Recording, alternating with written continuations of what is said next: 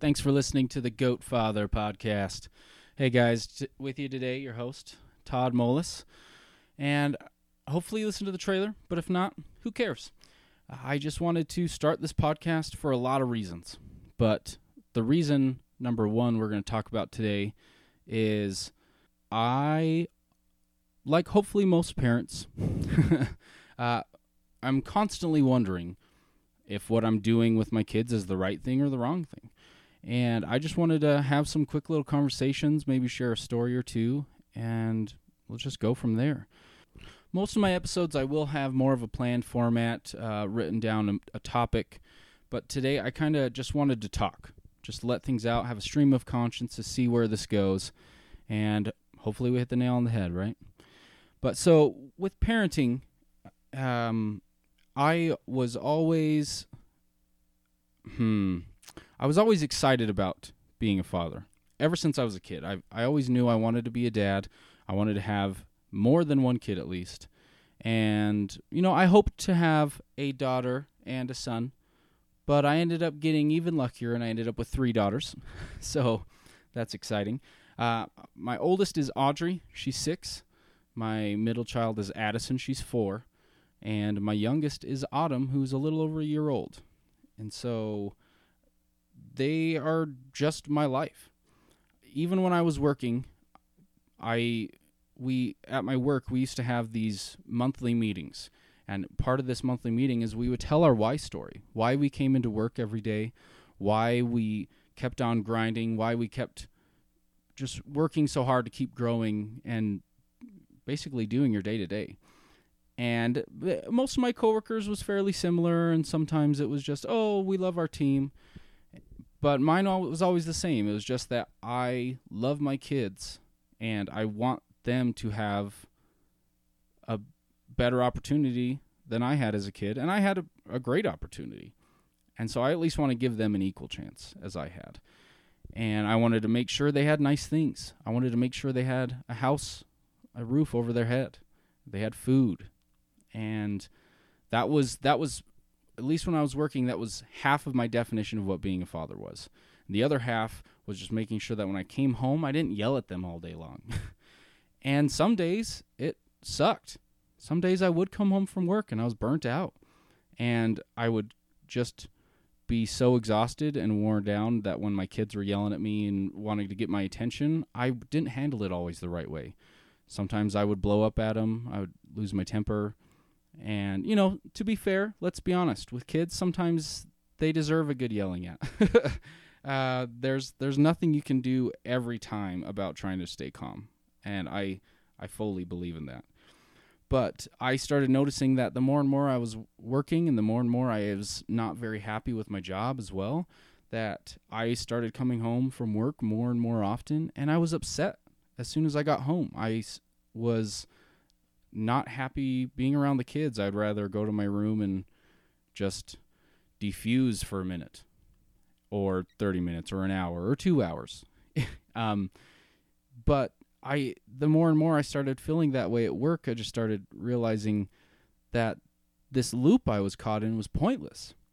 I was going to work every day trying to make a better life for my kids, but then I was coming home and I wasn't spending quality time with them. I wasn't making good memories with them all the time. And when things started getting worse with my work, and also at the beginning of this year, my children's daycare's price increased. And also my insurance for work was going to be increasing as well. I'm also a commuter. At the time, I used to have to drive an hour to work. So between the increased daycare, increased insurance, and the commuting to work, I was only going to be taking home about $200 a month. And things were working out great for my wife's job. And she loves her job. She loves what she does. She's got her career set up. She's already finished schooling. And when it came time for me to try and find other jobs, we brought up the conversation of, hey, what if when you quit working for your job, you just be a stay-at-home dad? We'll save money from the daycare, save money from driving, and it'll really balance out. So far, so good. It's been great. I've loved it. It's definitely a lot of work. That is for sure. Any parenting in general is a lot of work. But I think so far my biggest hassle that I just need to work around and get better at is setting up a solid routine. Because when you have a job, you wake up in the morning, you take a shower, you brush your teeth. You know, I don't need to explain everything for you guys. And then you have your process at work. You have a schedule. You have a routine. Then you come home, and then you have time with your family. But so what's a little different here at home is I'm trying to manage the idea of setting up a solid routine to where I wake up on time, I get the girls ready for the day, I get my oldest to school, and then I do learning activities at home, I do arts and crafts, we try and play outside as much as we can. It's thankfully been really good weather since I started being a stay-at-home dad, so that's been helpful. But I would say my biggest hassle so far is making sure I'm taking those breaks. At work, you know, at least most jobs I've had usually get 2 breaks throughout the day that are just kind of short that you stay on the clock, and then you have your lunch that you clock out for. But when I'm at home, I don't always remember to take those breaks. If the kids are taking a nap, what I should be doing is maybe trying to take a nap too, or just hanging out and watching a show for a little while, playing some video games. I don't know. But what do I do instead? I either keep cleaning the house or I start figuring out ideas for my podcast, which, I mean, I'm starting a second one now, so that's not very helpful. But I was just feeling burnt out a little, and I didn't want that to happen because I knew I was excited to be a stay-at-home dad, and I know that I love being with my kids. And so when I was feeling a little burnt out, I was trying to just figure out what that problem was. And it just took a very basic conversation with my wife, and she helped remind me, you need to take those breaks. Sure, I'm at home and I'm technically unemployed, but I still have a job with my kids. And if I'm just working nonstop for my kids, then I'm going to feel burnt out. Anyone would, I feel like. So that's been one of my challenges for this month for myself. A goal I've set up is to make sure I get my kids and I on a set routine and a schedule, and also that I schedule into that little breaks for myself. And so that's the last week I've been doing that more, and it's been helpful. I haven't been able to get to as much cleaning, but that's okay. And hopefully for all you other stay-at-home dads or stay-at-home moms, your partner who's working is understanding of that, because those are part of my responsibilities, is doing things with the kids, keeping them active, making sure they're learning new things. But then also another big part of that is cleaning the house, doing the dishes, doing the laundry. And with 2 adults and 3 kids, there's nonstop laundry. Let's be honest. That is, laundry's the devil. The washing part, easy, because I've got a machine for that. The folding part and putting away to every single drawer, that's the obnoxious part, right? But making sure that I'm taking those breaks has been very helpful. I felt much more rested. I feel like same thing why I stopped working in the first place is when I'm spending time with my kids, when I get those little breaks, I'm actually spending time with my kids. I'm not frustrated with them. I'm not yelling at them. I'm not just hanging out on my phone while they're playing outside. I'm being able to interact with them more. And I think that's something that's really important for all parents, whether they stay at home all the time or not, is when you're home with your kids, you need to also make sure you remove yourself for a minute, because kids are a lot. They don't understand things very well. You have to say things to them 20 times. Today, with my oldest daughter, even, she's probably the best listener out of all 3. But even with her, we were going to go to the dollar store to pick up fun glow sticks for a little dance party we were going to have. And she was super excited for that. But yet she was super excited to go, but yet she didn't put on her shoes. It took her 30 minutes just to get her shoes on. And, I mean, it's just those funny things, because as an adult, you're thinking, oh, well, if you're excited to go, then get ready to go. But sometimes kids, they just get so scattered-brained with all their excitement that they're not processing information the same way. And it's things like that that you need to just try and remember when you feel yourself starting to get frustrated, instead of yelling at them to go get your shoes on, just remember, okay, she's too excited to focus right now. So maybe, hey, sit down. I will help you get your shoes on, but you need to remember to focus next time. And the funny thing with kids, too, is it's different for each age group they're in. Because with a 6-year-old, I feel like for a while I'll start getting close to understanding her, figuring out how I need to communicate to her, tell her specific directions that she'll understand the best. But then if I try to give that same attention to my 4-year-old, it doesn't work. And so I have to speak to my 4-year-old a little differently, explain things to her a little more slower and more detailed. And then I always have to kind of wrap it up with, okay, do you understand what I just said? And sometimes she's like, yeah, sure. And other times she's like, okay, yeah, let's go. Wait, did you understand what I just said? She looks at me. No, I don't at all. I was just trying to help, which is good, but frustrating, of course. So, and then, of course, with my 1-year-old, she doesn't listen to anything, so it doesn't matter yet for her. But it's just those things that if you're not taking a break, you're not going to be able to recognize those kind of cues that your kids are giving you. But if you're giving yourself enough breaks, then you can remember, actually use all of your thought process and go, wait, they are not understanding what I'm saying. This one needs a little more explaining. That one's just a baby. Okay. And so it's just making sure you're giving yourself enough time, you know, and also eating is important. That's one thing I found with being a stay-at-home dad. I was worried I was going to be gaining a lot of weight because I would be at home and I'd have access to all the food all of the time.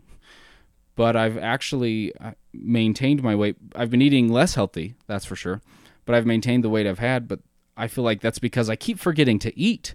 It's the first time in my whole life I've ever done that. I don't know about you guys, but it's the weirdest feeling. I've never been a person to go, oh, wait, oh, man, I just skipped lunch. No matter how busy I've been, it's always been in my head that, oh, okay, it's time to eat. I'm ready to eat food. Hopefully all the other fathers understand we love food very much so. And so the idea of skipping that without even knowing is strange. And it's even weirder too, because I'm cooking the meals for my kids. I'm getting their food set up. But with dinner, I feel like I'm making a bigger portion. I'm getting everything set up. And so I'm also getting a portion set up for me. But sometimes with lunch, especially with the different age groups of my kids, they want to eat different things sometimes, which is frustrating. And I try to make sure that what I make for lunch is what all three of them eats. But it just doesn't always work that way. And so, especially if I'm giving individual food care per child, I'm not keeping myself in mind of, oh, what am I going to feed myself? What am I going to get? Sometimes I'll make food for them. They're done eating, and then I just realize, oh, I didn't eat. Okay, well, I'll just eat their leftover macaroni and cheese or finish this yogurt or something. And so I think just getting in a set routine will help so many things and really help me keep my sanity. And hopefully if you guys have a similar problem keeping your sanity while you're staying at home, maybe that process helps. Maybe just getting a set routine, a full schedule set up for you guys is what you really need. And if you guys don't run into that and you don't have a schedule, good for you. But for those of you who are listening, if you guys have an awesome schedule, send me a message. You can send that through the podcast itself if you go to anchor.fm. Or you can go to our Facebook page. The Facebook page I just barely set up. It is going to be under @GoatFatherPod. So go there and you guys can send me a message. I want to hear what your process is. How do you guys maintain a schedule and your sanity? So, you know, I want to hear your tips and your tricks and help me grow as a parent. And hopefully, you know, I can share some of those tips here on the show as well. And we can all work together as parents, as stay-at-home dads, as stay-at-home moms, and help each other out. Speaking of helping each other out, that's one thing that is really driven me to start the show. Was I don't know a lot about a lot of people. I love my parents. They're awesome. They're great.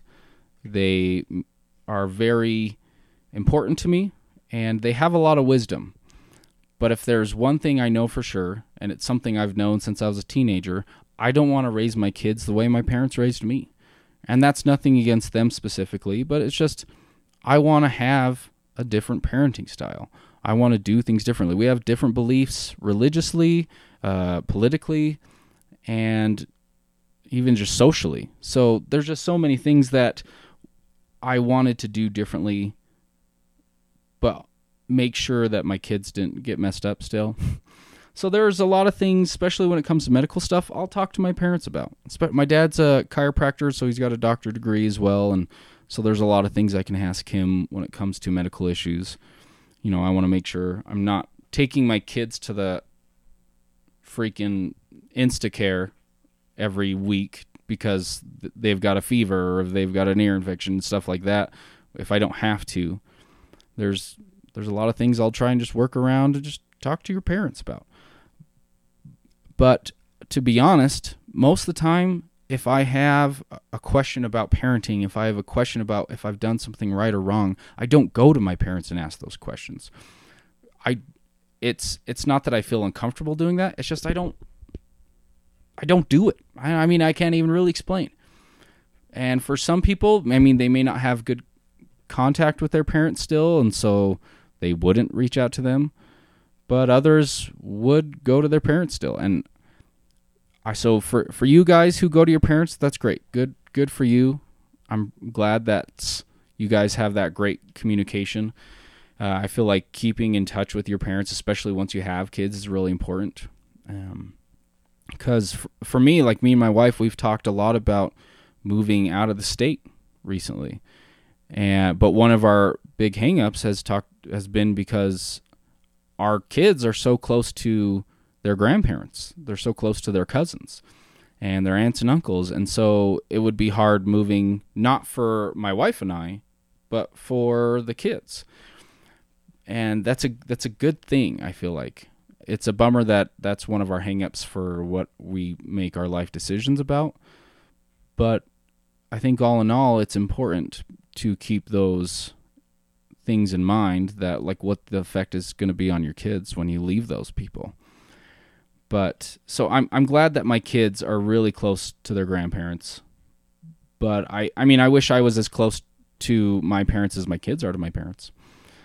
But there's just sometimes there's just a lot of things I don't want to talk to them about, and it's not for any specific reason. It's just that it's just not something I would normally talk to my parents.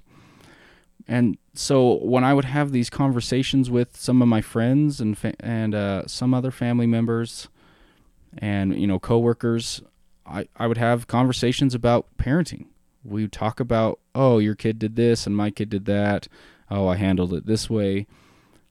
And I don't know about most parents, but I constantly wondered if I was doing the right thing, if I handled that the right way. And you know, sometimes my wife can really help answer that question for me, and sometimes she has that same question.